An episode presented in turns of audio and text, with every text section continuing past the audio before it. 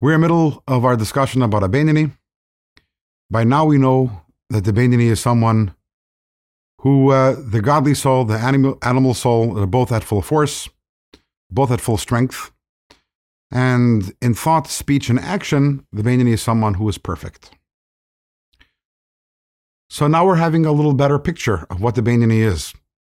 We've discussed the tzaddik on one hand, we've discussed the rasha on the other hand, and now we understand that the Beinoni is actually identical to the tzaddik in terms of behavior, in terms of the garments, in terms of thought, speech, and action. If there was a tzaddik and a Beinoni and you were observing both of them for five years, you would not notice a difference between them. They're both perfect in the area of thought, speech, and action.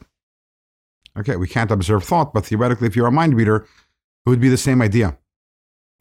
However, that's in terms of the garments. We want to say the outside, the expression of the person in terms of the internal makeup of the person and what's going on inside, the Beinoni is identical to the rasha, meaning that because the animal soul is at full force, the Beinoni has all the issues that every single one of us contends with.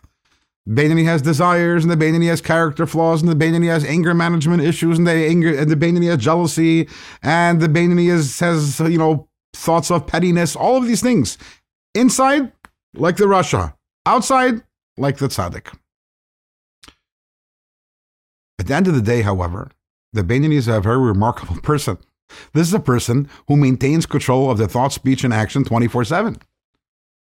And as we've mentioned several times, the book of Tanya is called Sefer Shel Beinanim, the book of Beinanim.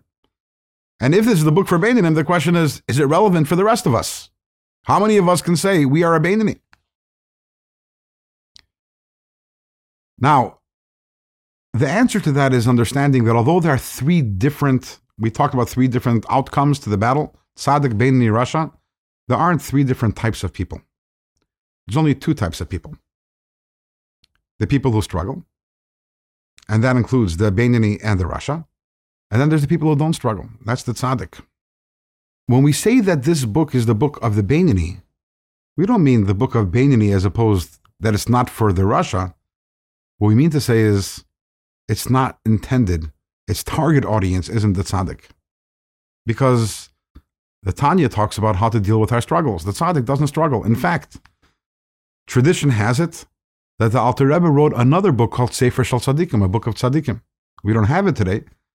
And that was a separate book, talking to people who don't struggle and telling them what their work is. You know, if you don't have any struggles, the question is, and what now? What am I supposed to do now? So the Alter Rebbe addressed an entire book to them. And then there are the people who struggles. The, the rasha and the Beinoni are the same person. They have the same struggles. And the question is, how, how can I manage that despite my struggles, I should be perfect behaviorally in my thought, speech, and action? That is what this book is. Sefer Shal Beinanim is the book for strugglers and teaching them how, despite their struggles, they can be perfect in their behaviors. Beinanim as opposed to tzaddikim. So this actually, yes, is a book for anyone who struggles which I'm assuming is pretty much everyone who's listening to this segment.